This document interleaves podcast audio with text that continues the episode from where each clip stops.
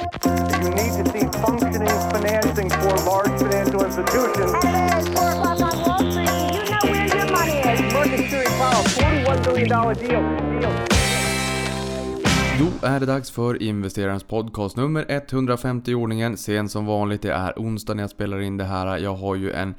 Ett mål om att släppa det på måndagar, precis som Prata pengar en gång i tiden. Det målet får nog flyttas upp från operationell vd-post till styrelsepost. Alltså från ett mål till en vision. Det skulle vara kul om jag kommer ut på måndagar. Jag är ju tvåbarnsfar och jag inser ju att tiden är en enorm bristvara. Men jag är också envis som en åsna, vilket innebär att jag kommer fortsätta podda.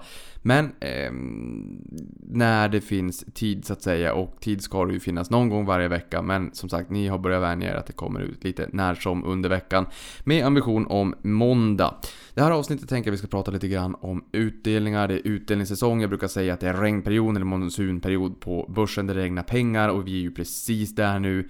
Vi har en rapportsäsong som snart börjar klinga av. Vi har liksom snart passerat Zenit. Och i Q fyra då, som kommer in, alltså boksluterna, så får vi utdelningsförslagen som styrelsen lägger fram för stämman att besluta om senare i vår då, när det är dags för en annan typ av charterturism som vi har i Sverige när det kommer till börsen, och det är ju stämmoturismen. Ehm, företrädelsevis äldre seniorer som lyckas gå på årsstämmorna i och med att de tyvärr ofta hålls mitt under dagarna ehm, när, när många mitt i livet eller kanske i början av sina karriärer så att säga, eller under studietid befinner sig på skola eller jobb. Men vi har ju en del bolag som håller i kvällar och faktiskt till och med även helger. Det brukar ju bussas lite bussar från Stockholm till exempelvis Insjön när Claes Olsson håller. Jag tror även Bejer Alma va, brukar ha på eh, antingen kväll eller helg också. Nu blottar jag min okunskap. Men det är ett gäng bolag som har det på tider där, där lite fler kanske kan tänkas komma. Nåväl, utdelningsförslagen ligger där, det sma- smattrar in bokslut och då får vi också utdelningsförslagen så att säga. Vi ser utdelningstillväxten, alltså löneförhöjningen i portföljen. Hur mycket stiger våra sysselsatta pengar på börsen? Hur mycket utdelning kommer vi få i år kontra förra året? Och väldigt många där ute, kanske du som lyssnar på det här, många av våra kunder på Avanza är ju utdelningsjägare. Så därför blir det ett självklart avsnitt eller ett självklart tema att prata om när vi befinner oss här.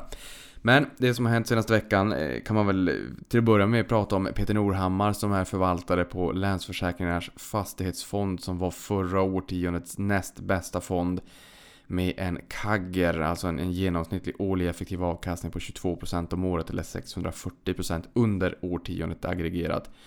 Eh, han bjöd vi in till Avanza-podden och eh, försökte tömma honom på så mycket kunskap som möjligt just kring hur ska man tänka när det kommer till fastigheter. Hur skapas det värde? Vad händer när man inte har eh, fallande räntor och fallande avkastningskrav med sig i ryggen? Hur skapar man egentligen värde? Hur viktigt är det med ägare av kött och blod? Och vad är det för skillnad på om jag skulle äga en fastighet än om en väldigt seniora, erfaren storägare skulle äga det här fastighetsbolaget? Och hur, hur skapas värdena helt enkelt? Vad ska man tänka på? Hur ska man tänka kring vakanser? Hur ska man tänka kring olika typer av fastigheter? Kommersiellt eller bostäder eller hotell eller vad den kan tänkas vara, Sverige eller utländska marknader. Vad skiljer Sverige från Norden eller från Norden och Europa eh, exempelvis? Och det som var roligt där också var att han varnade oss inför podden att han var lite nördig, och det tycker vi bara är väldigt väldigt roligt för att det borgar ju för att det blir ett väldigt matigt avsnitt. Och det kan jag väl säga också, den återkoppling vi har fått, att många tycker att det var ett väldigt väldigt bra avsnitt just för att man nördar ner sig, grottar ner sig ordentligt. För att verkligen försöka förstå exempelvis varför substansvärdet inte är speciellt relevant trots att det är det väldigt många på finanstwitter tittar på. Vad är substansvärdet? Peter är gammal värderingsman, han har varit på andra sidan också och pratar om varför, hur värderingarna laggar, vad det här med att man försöker hitta dolda värden på balansräkningen, vad innebär det egentligen och hur identifierar man de här dolda värdena, vad är det för någonting? Du märker, det var en väldigt intressant podd, så att lyssna på den också. Vidare har vi passerat en miljon avansianer äntligen. Förra veckan passerade vi den magiska gränsen, en miljon. För fem år sedan var det mindre än hälften. Ni är oerhört många som har kommit in på senare tid. Det glädjer mig nog oerhört att allt fler människor har hittat till börsen. Självfallet är det många som flyttar säkerligen från andra banker som har hållit på med värdepapper, sparande i fonder och aktier tidigare. Eller sparkonto om man så vill, men det är också väldigt många som har hittat till börsen och nio så att säga. Så att det är oerhört kul och stort tack för förtroendet. En miljon, det är helt fantastiskt. Riktigt, riktigt rolig milstolpe. Sen har vi också sett eh, en ordentlig rokad i Hennes och Maurits där eh, Stefan Persson lämnar ordförandeklubban. Eh, Karl-Johan Persson, sonen då, lämnar vd-posten, flyttar upp till ordförandeposten och på vd-posten så får vi Helena Helmersson som tar över rodret, och hon har tidigare varit ansvarig både för hållbarhet men även då C O O, Chief Operating Officer, eller verksamhetschef helt enkelt. Så att, oerhört intressant att se, det är en jätterokad. Det finns vissa tillfällen här under min börskarriär där jag kommer ihåg liksom som sätter sig på näthinnan när man vaknar upp och man möts av att någonting stort har hänt. Sen kanske man tycker att det här inte är så stort och att det är en naturlig succession, men, men likväl så är det ändå ett nytt kapitel i en av de största giganterna på Stockholmsbörsen. Vi har Erling Persson nittonhundrafyrtiosju som grundade H och M, kom in på börsen sjuttiofyra, och sen så har vi, ja, vi har haft en extern vd tidigare för, förvisso så att säga, men att eh, pappa Stefan lämnar ordförandeklubban, Karl-Johan Persson efter tio år på vd-posten fattar ordförandeklubban och att vi får då Helena här på vd-posten. Jättespännande. Förmodligen också lite grann it's a new dawn, att hon får ta över här när man har sett den operationella vändningen, och det är intressant för att H och M var uträknade. Det är ett stort, en stor supertanker, det har jag sagt förut. Det har inte varit något snack om att de skulle vända. Frågan är bara när och hur de andra bolagen på börsen, hur, hur långt de skulle orkas springa innan H och M får upp farten. För att det tar, det tar tid att vända så här enormt stort bolag. Och det tar tid innan man slår igenom siffrorna och ser liksom när online-satsningen eller eh, butiksnedskärningar med olönsamma butiker etc, et cetera när det slår igenom på resultatet, i och med att det är en så stor eh, koloss som vi pratar om. Men det är också intressant att se att de här jättestora klädbolagen hade det jobbigt. Små snabbspringare borde rimligtvis ha kunnat få lite enklare. Kappa, M Q, R and B med flera. Men det här, de fick det liksom inte riktigt något lättare, och nu har de stora giganterna med starka huvudägare, med ägare kött och blod, typ som familjen Persson, orkat igenom och navigera igenom det här stålbadet. Så att nu får man lite, lite grann betalt för det här, och aktien bottnade på etthundrasjutton kronor tjugosjunde mars arton vill jag minnas, och då hade den varit ner från tredje mars tjugofemton, alltså i elvahundratjugotvå dagar, och den var ner ganska ordentligt. Så att det är skönt att den har fått vind i seglen. Den är norr om tvåhundra kronor om man räknar med återinvesterade utdelningar under den här perioden. Så att eh, kul med en vändning där helt enkelt. Sen har vi också stängt böckerna för januaribörsen. Den var upp noll komma sextiofyra procent. Första handelsdagen var upp två komma noll sju, och den dagen bräcktes här för någon dag sedan när börsen steg två komma fjorton. Så vi har haft två riktigt, eh, riktigt bra dagar hittills under året. Men vi har stängt böckerna för januari. Snittet här var en komma sjuttiotre sedan nittonhundranittio. Så att januari i år har varit lite sämre än snittet, alltså nedsnittet. Och februari är en av årets mest solsäkra månader tillsammans med november. För tittar man på statistiken från nittonhundranittio så, så är det en rätt intressant spaning där. Och det är att både februari och november i snitt har gett två komma femtiotvå procent avkastning. Så att de är identiska på två marginaler, två, två decimaler faktiskt. Så det återstår att se nu när vi går ur februari om den är bättre än histor- historien så att säga. Så drar den ju upp snittet lite grann. Får vi se om november levererar lite senare här under året då helt enkelt. Sen har vi U K också. Vi har Brexit. Nu har Boris Johnson också sagt till E U att gör som jag vill, annars blir det inget handelsavtal. Så att spänningen där fortsätter.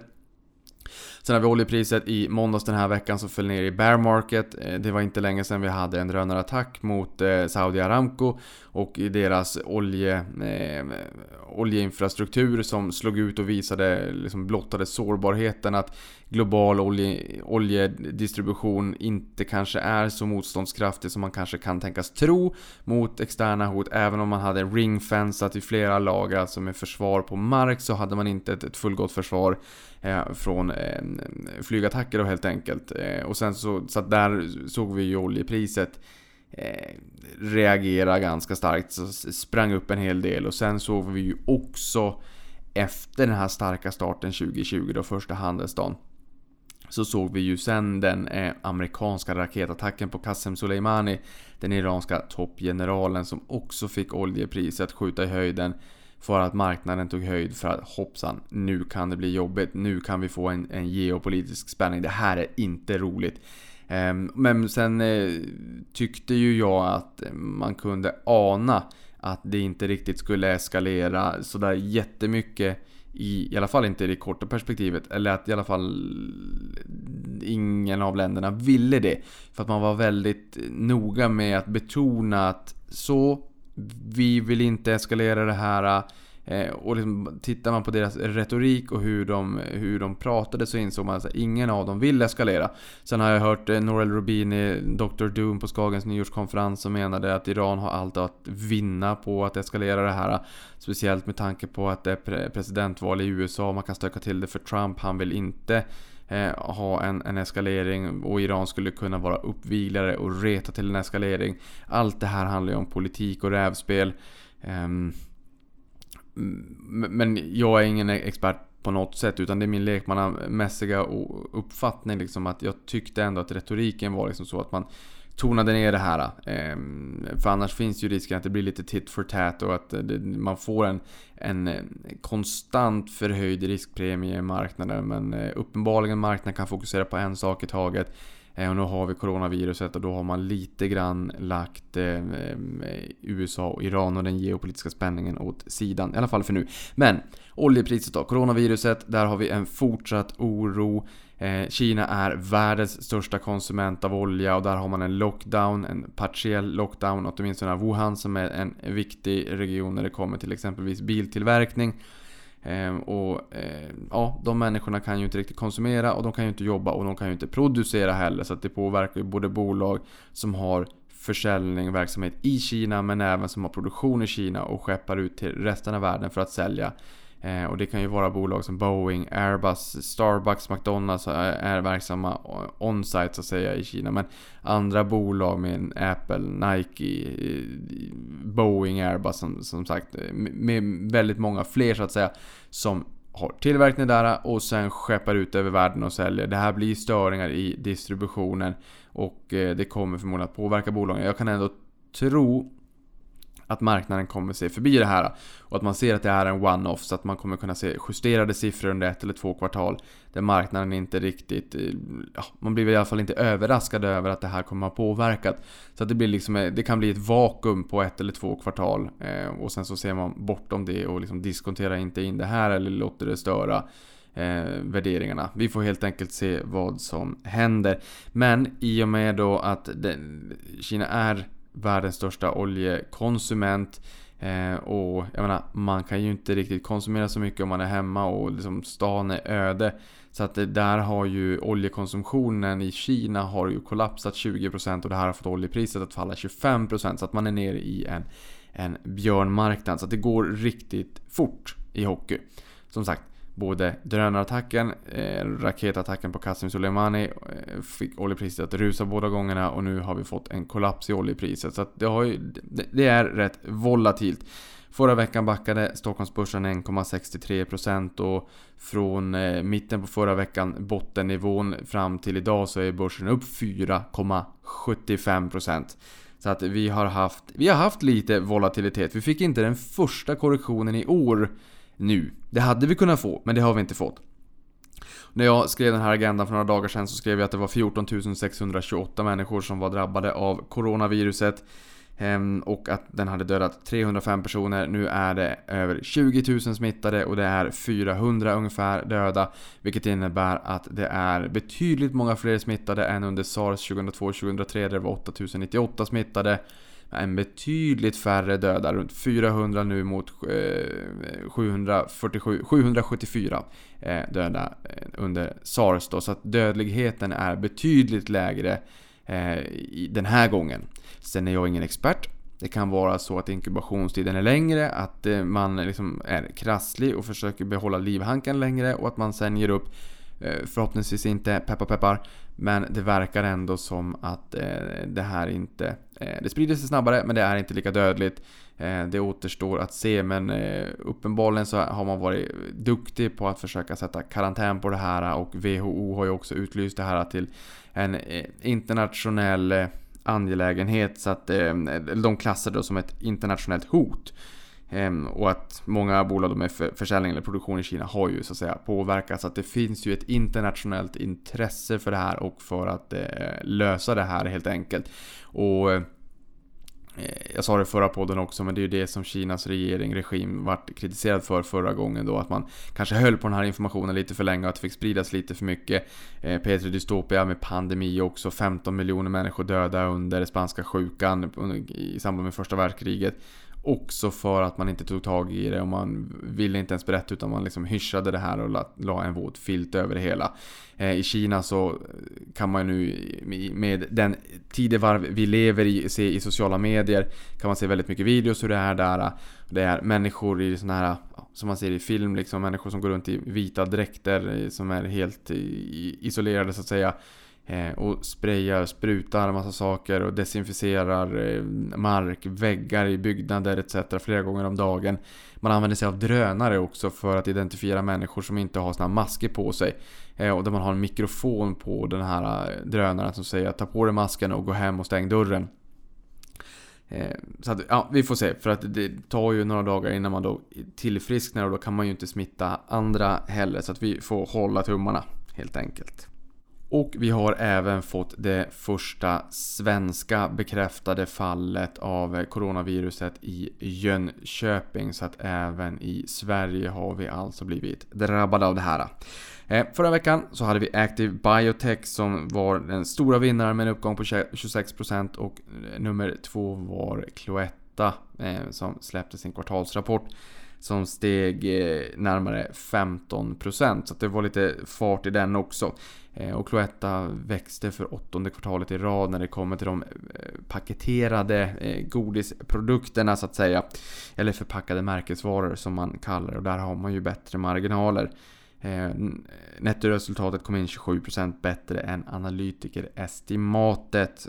Och steg åtta komma två procent year on year då. Utdelningen oförändrad på en krona och som mest så steg aktien arton komma tre procent från bottennivån under veckan då helt enkelt. Och jag har också sett att man tänker relansera och satsa på Candy King-varumärket och ta fram ett mera premium-sortiment när det kommer till lösviktsgodis. Det är rätt fascinerande att man har haft det rätt jobbigt när det kommer till lösvikten. Man har bra, eh, bra lönsamhet utanför Sverige, men i Sverige är det liksom jobbigt och vi har också sett exempelvis Coop tar in sitt eget sortiment. Det var ett hårt slag mot Cloetta. Förhoppningsvis så kan de vinna kontrakt. Vi får se vad som händer om de tar fram ett premiumsortiment. Lösviktsgodis har ju, priset har ju stigit. De allra flesta butikerna tar åtta nittio och förut var det sju nittio. Så det är ändå en viss höjning. Vart den landar vet jag inte. Det är klart att konsumenten betalar dem, men om det är distributören eller om det är handlaren som, som får större delen av, av marginalexpansionen eller bara om det är högre kostnader för insatsvarorna, för råvarorna till godiset, det, det vet jag faktiskt inte. Men jag drar mig till minnes att när Candy King skulle komma till börsen eller Karamellkungen så kom de in på en värdering på en miljard. Och Cloetta köpte det här för vad då runt och slänga trehundrafemtio miljoner. Eh, och det här har man haft väldigt jobbigt med sedan dess. Och det är liksom en tredjedel av vad den värderingen de tänkte när de skulle komma in till börsen. Och sen så var det ju en brand då som satte stopp för de här börsplanerna. Eh, det här prat- berättade man för marknaden bara några dagar innan. Eh, det skulle vara en flotation av aktien innan den skulle noteras och börja handlas då. Eh, och man hade inte kommunicerat det här för man tyckte inte att det var så viktigt. Men eh, det var eh, ganska viktigt. Det gjorde att eh, hela börsintroduktionen eh, ja, packade ihop helt enkelt. Men hörni, utdelningsjägare. Boksluterna trillar in, där får vi ju utdelningsförslagen av styrelsen som årsstämman ska besluta om. Det är oerhört intressant att se vad bolagen har och berätta hur det har gått för dem och utdelningsförslagen självfallet. Vi har fyra rapportsäsonger under året och man kan väl nästan säga att ja, är det inte så att bokslutarna är allra roligast. Dels då för att man får utdelningsförslagen, sen så är det stämmotider, sen kommer årsredovisningen och den är ju som en, en, en bilderbok i att förklara verksamheten och det är massa kuriosa, massa spännande grafer. Så du behöver liksom inte bara läsa nittio gritty på liksom redovisning och redovisningstermer och bokslutsdisposition och I F R S sexton och allt möjligt hit och dit, liksom sån här grekiska om du tycker att det är det, utan det finns jättemycket information som är lätt att ta till sig också. Så att ja, men bokslutsperioden Q fyra är nog banne med roligast faktiskt. Um, och det intressanta är ju som sagt, sätt pengarna i arbete, låt pengarna jobba för dig. Det finns tre faktorer som gör att eh, en, om du bygger en pengamaskin, om det är utdelningsinvesteringar du tycker är intressant, ja men det första är ju liksom att du köper aktier som ger utdelning, och den, den utdelningen du får återinvesterar du förmodligen i ännu fler aktier som ger utdelning. Och de här aktierna som du har köpt för ditt löpande sparande som ger utdelning, och den återinvesterade utdelningen som du har fått fler aktier som ger utdelning, ja men den utdelningen höj, höjs ju också över tid, eftersom att bolaget tenderar att öka sin utdelning också över tid. Så att du har tre faktorer som talar för dig. Det löpande sparandet där du köper aktier, den återinvesterade utdelningen där du får ännu mer aktier, och den organiska, den, den liksom in, inhemska höll jag på att säga, den, den organiska utdelningsökningen, utdelningstillväxten per aktie. Så tre riktigt starka faktorer som gör att du, du kan bygga en pengamaskin över tid helt enkelt. Och då blir man ju också ganska agnostisk. Det spelar ingen roll om börsen svänger. För om du ser en aktie som står i hundra spänn och den ger en fem kronor i utdelning och det är fem procent och du känner så här, perfekt, fem procent. fem procent direktavkastning och jag får noll på banken eller noll komma fem eller noll komma sex. Det låter jättebra. Jag får en vitamininjektion i min löpande ekonomi årligen. Perfekt, det där kör jag på. Ja men då har du ju investerat där när du fick fem procent. Spelar ju ingen roll om aktien går ner till eh, säg femtio kronor om vi ska ta en eh, överdriva ordentligt. Förutsatt att det är operationellt har hänt, så att sannolikheten är nittionio komma nio procent att man slopar eller sänker utdelningen. Annars spelar det ju egentligen ingen roll, för att du får ju fortfarande utdelning in på kontot varje år. Sen kommer du logga in på depån och få ont i magen för att det har gått ner. Sen är ju sannolikheten att, att det går ner femtio procent tämligen liten, beroende på vad det är för innehav. Men större, mer stabila bolag, eh, tämligen liten. Det är en överdrift. Men det innebär ju också att om du köper fler aktier i det här bolaget så att du får utdelning, kan du köpa en aktie för femtio spänn istället som ger fem kronor i utdelning. Då har du helt plötsligt en direktavkastning på tio procent på ditt nya köp, som kommer addera och öka upp yielden, eller den aggregerar den totala direktavkastningen på hela din portfölj. Så det intressanta är ju att när du köper in dig i en aktie, ja men om, om det är så att aktien stiger, ja, men då kommer ju alla framtida köp att ge en sämre direktavkastning. Sämre, de senaste, den sista hundralappen du investerar kommer ju få sämre direktavkastning, sämre tillskott då till, till den löpande utdelningen eh, än det första köpet du gjorde, i och med att aktien är dyrare.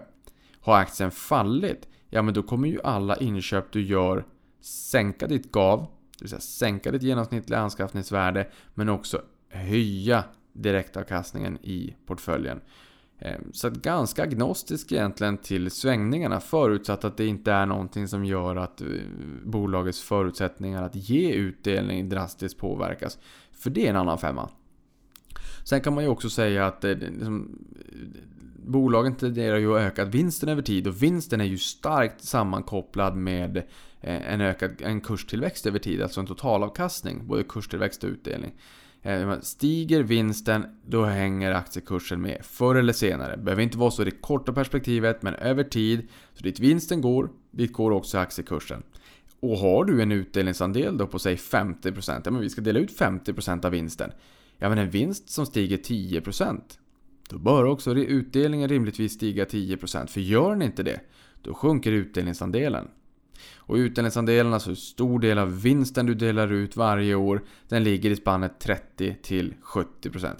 trettio procent om det är lite mindre bolag ofta, de behöver mer pengar, behålla mer pengar liksom för att växa, och att växa kostar pengar.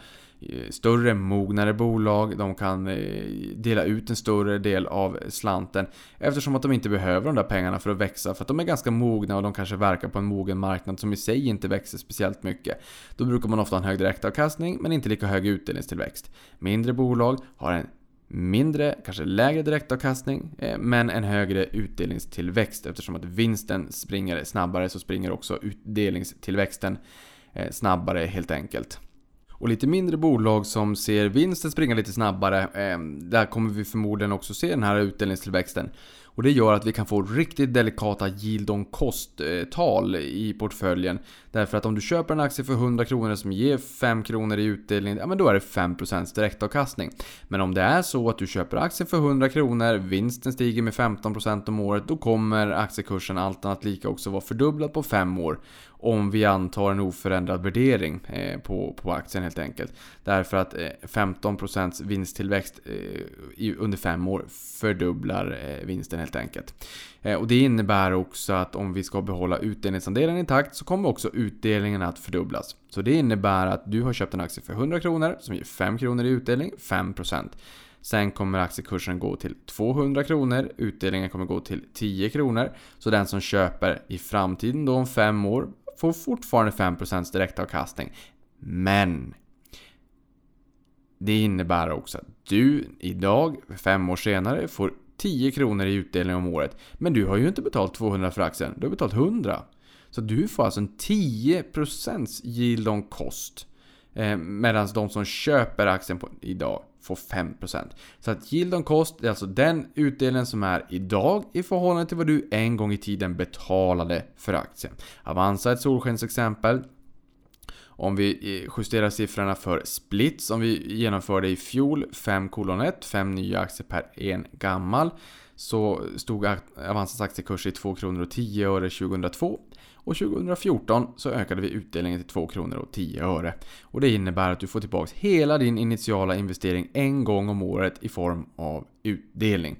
Och utdelningen, det som är intressant, är här att utdelningen globalt tenderar att stiga fem till sju procent om året.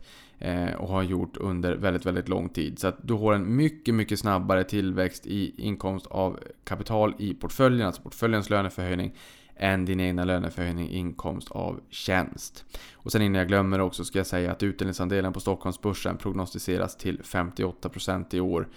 Det här är siffror för några dagar sedan då från Faktset. Så att jag sa trettio till sjuttio procent. Tog jag O M X S trettio-bolagen så var det femtioåtta procent som förväntades delas ut i år då helt enkelt. Och jag hittade också siffror på S and P's hemsida som visade att den utdelningstillväxten vi har haft sedan nittonhundraåttionio eh, låg på ganska höga siffror, en sex till sju procent om året ungefär. Och senaste årtiondet i U S A så har utdelningstillväxten varit eh, tvåsiffra, alltså över tio procent. Eh, så det är intressant att reflek- reflektera lite grann kring det här. Man har en utdelningsportfölj om det är så att man vill ha det så att säga. Och sen får man den här löneförhöjningen förhoppningsvis varje år då, där utdelningen faktiskt stiger i portföljen då helt enkelt. Eh, och, och visst, i, ibland kan det vara så att bolagen får det lite kärvt. Vi hade under finanskrisen så var det tjugohundraåtta då, så var det S E B, Swedbank och Electrolux som slopade utdelningen. Sen så eh, tog, man, eh, tog man tag i den där och återinförde den ganska snabbt därefter. Men när det var riktigt jobbiga tider då slopade man eh, den helt enkelt. Men det är ändå förhållandevis ovanligt får man väl säga. Men hörni, jag har tagit fram lite siffror för vilka bolag som har lyckats höja utdelningen allra mest under den här bokslutsperioden. Och det här är bolagen som har släppt rapport per idag den femte februari. Och då har vi Alfa Laval eh, höjer tio procent, A B B höjer fem procent, Atlas elva, eh, Ericsson femtio, Getinge femtio, S C T åttahundrasjuttio, Hexagon sexhundrasextio, Investor sjuhundrasjuttio, de har höjt en krona om året från fyra spänn, fem, sex, sju, åtta, nio, tio, elva, tolv, tretton och nu upp till fjorton kronor då. Så att utdelningstillväxten minskar ju eh, helt enkelt. Eh, eftersom att en höjning från fyra till fem är tjugofem procent, men från tretton till fjorton bara är sju komma sju procent då helt enkelt. Sandvik fem komma åttioåtta, S C A fjorton komma tre, eh, S E B fyra komma tjugo, tar inte hänsyn till bonusutdelning, eh, S K F fyra, Swedbank eh, sänker utdelningen trettioåtta procent, Tele två tjugofem procent, där har vi också bonusutdelningen inte tar hänsyn till, Telia tre komma åttio och Volvo tio procent.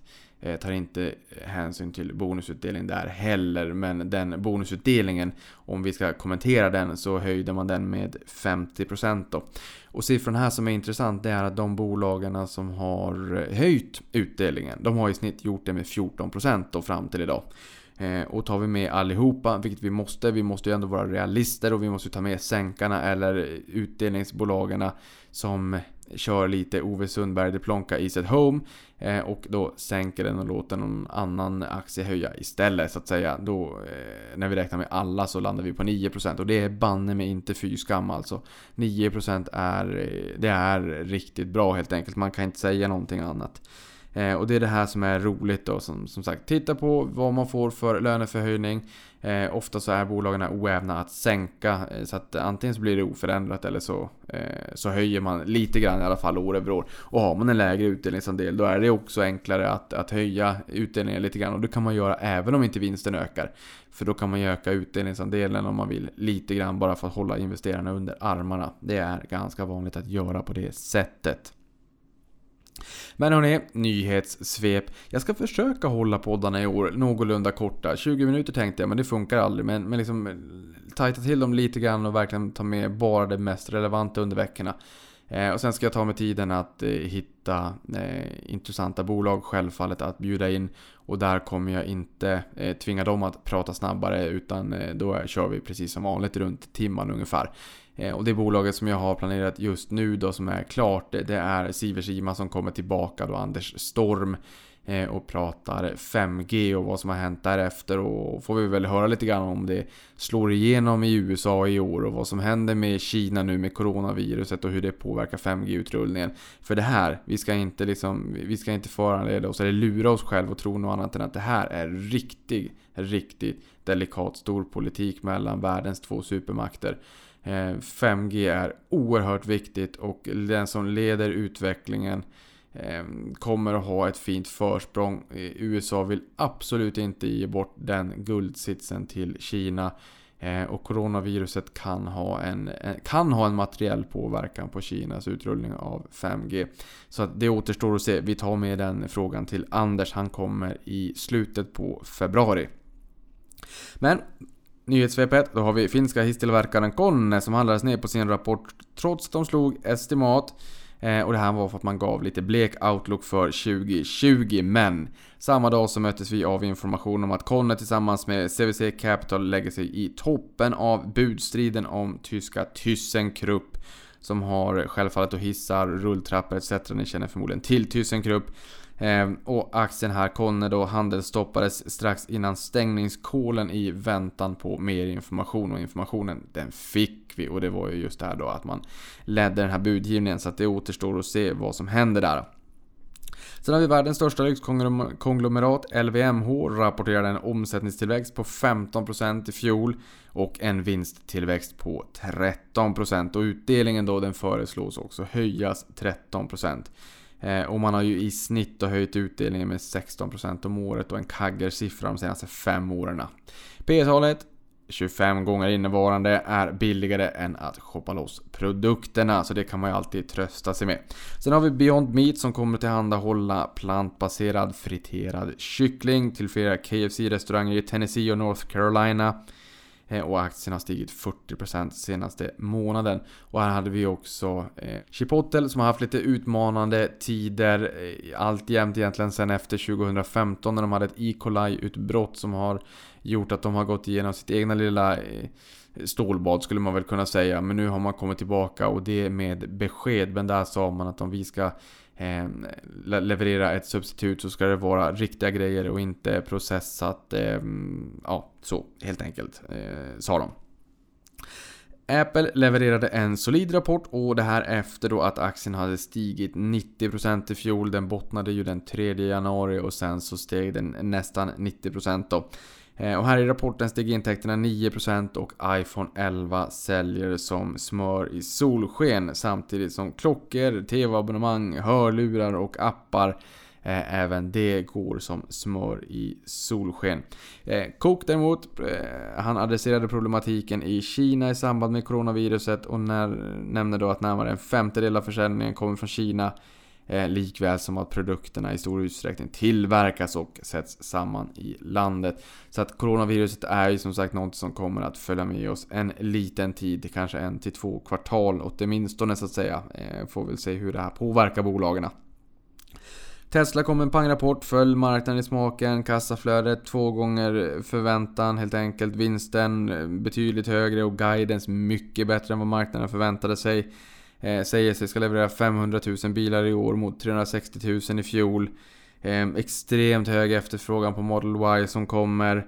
Eh, fabriken i Shanghai byggdes på tio månader. Första bilen rullade ut efter tolv månader. Eh, de flesta bilarna säljs i, i Kina är liksom världens största bilmarknad. Eh, och Tesla är liksom the top dog av eh, elektrifierade fordon i premiumsegmentet.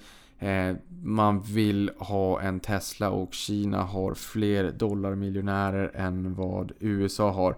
Så det är en, en viktig marknad helt enkelt. Och eh, man säger också att eh, både vinsten och eh, det fria kassaflödet ska vara positivt härifrån going forward. Så det har varit mycket positiva signaler från bolaget vid ett och samma tillfälle, och den är hårt blankad. Det finns risk för short squeeze. Eh, och sen har vi haft den här paraboliska uppgången i Tesla, vilket gör att man kanske anar också att det finns viss eh, robothandel där bak som kanske har gått lite bananas. För idag så var aktien ner tjugo procent, men det till trots är den fortfarande upp sjuttiofem procent i år. Så att det har varit en, en, en helt osannolik utveckling i den här aktien. Jag fick ett mejl här från C N B C nu på kvällskvisten där, man, där de skrev om, om de senaste börsdagarna som har varit svängiga. Den trettionde januari var aktien upp tio komma tre procent, trettioförsta januari upp en komma fem procent, tredje februari upp nitton komma nio procent, fjärde februari upp tretton komma sju procent och femte februari då när det här spelas in så var den ner, den stängde på ner sjutton komma sju procent efter att ha varit ner minus tjugoen procent under handelssessionen. Så att det har ju, ja, det har varit riktigt, riktigt eh, svängigt helt enkelt. Sen har vi franska Worldline som förvärvar Ingenico som blir en global, eller vill då bli en global spelare i betalbranschen. Eh, man kan ju säga att historiken här bakom är att S E B Euroline köptes upp av Bambora som köptes upp av Ingenico som eh, franskt bolag då, som nu köps upp av eh, franska Worldline för åtta komma sex miljarder dollar. Och den här aktien Ingenico har haft väldigt, en väldigt bra tid. Den har haft en medvind med en uppgång på hundrasjuttiosex procent sedan januari i fjol. Och när jag och Johanna träffade techförvaltarna på D N B Teknologi så pratade de sig varm om det här bolaget. Och det har varit kul att se att resan har varit allt annat än tråkig sedan dess. För vi träffade dem typ när det bottnade. Ja, jag har inte den i portföljen. Sen har vi Googles moderbolag Alphabet som överraskade marknaden genom att redovisa segmentsintäkter från YouTube och molnverksamheten för första gången. Eh, och vissa menar att det här kanske var lite grann för att överskugga det faktum att rörelseintäkterna kom in lägre än estimat för nionde gången på tio kvartal. Och även intäkterna kom in under estimat då helt enkelt. Även resultat kom in under estimat. Eh, och YouTube här då, nu när vi, när vi har fått den här segmentsindelningen och liksom ser lite siffror på, från både YouTube och molnverksamheten, så ser vi att eh, YouTube omsatte femton miljarder dollar i fjol tjugohundranio. Vilket jag tycker ska ställas i relation till att de köpte det här bolaget tjugohundrasex för en miljard dollar och marknaden tyckte att de hade blivit alldeles tokiga så att säga. Det var det, det, var det högsta, högsta prislappen någonsin så att säga när man hade tittat på vilka förvärv som, som Google hade gjort. Man hade aldrig köpt ett bolag för så mycket pengar. Sen köpte man WhatsApp här för, nu för några år sedan för nitton miljarder dollar. Där vet man fortfarande inte hur, hur man ska kapitalisera på det. Och nu kanske du tror att det är Google som, som äger WhatsApp. Nu går det liksom snabbt i svängarna. Jag jämför här med Facebook som äger WhatsApp, Instagram, Messenger har man brutit ut från plattformen Facebook och så WhatsApp då. Men bara för att liksom referera till och relatera till att prislapparna där ute har skenat något oerhört mycket. Men Google som nu är Alphabet och som är moderbolaget, de betalade en miljard dollar när de köpte YouTube tjugohundrasex. Sen har prislapparna stigit väldigt, väldigt kraftigt i hela sektorn så att säga. Men man redovisar inga resultatsiffror utan man bryter bara ut intäkterna så att säga. Eh, och och eh, jag vet, molnverksamheten, de omsatte ungefär tio miljarder dollar. Så att ja, det finns fortfarande utrymme att växa helt enkelt. Det är växlande molnighet eller växande molnverksamhet skulle man kunna säga i branschen. Och med de orden säger jag avkastning på dig och sen får vi se om vi har haft en turbulent börs eller om vi har haft alltjämt stigande kurser fortsatt tills vi hörs nästa vecka. Tack för mig.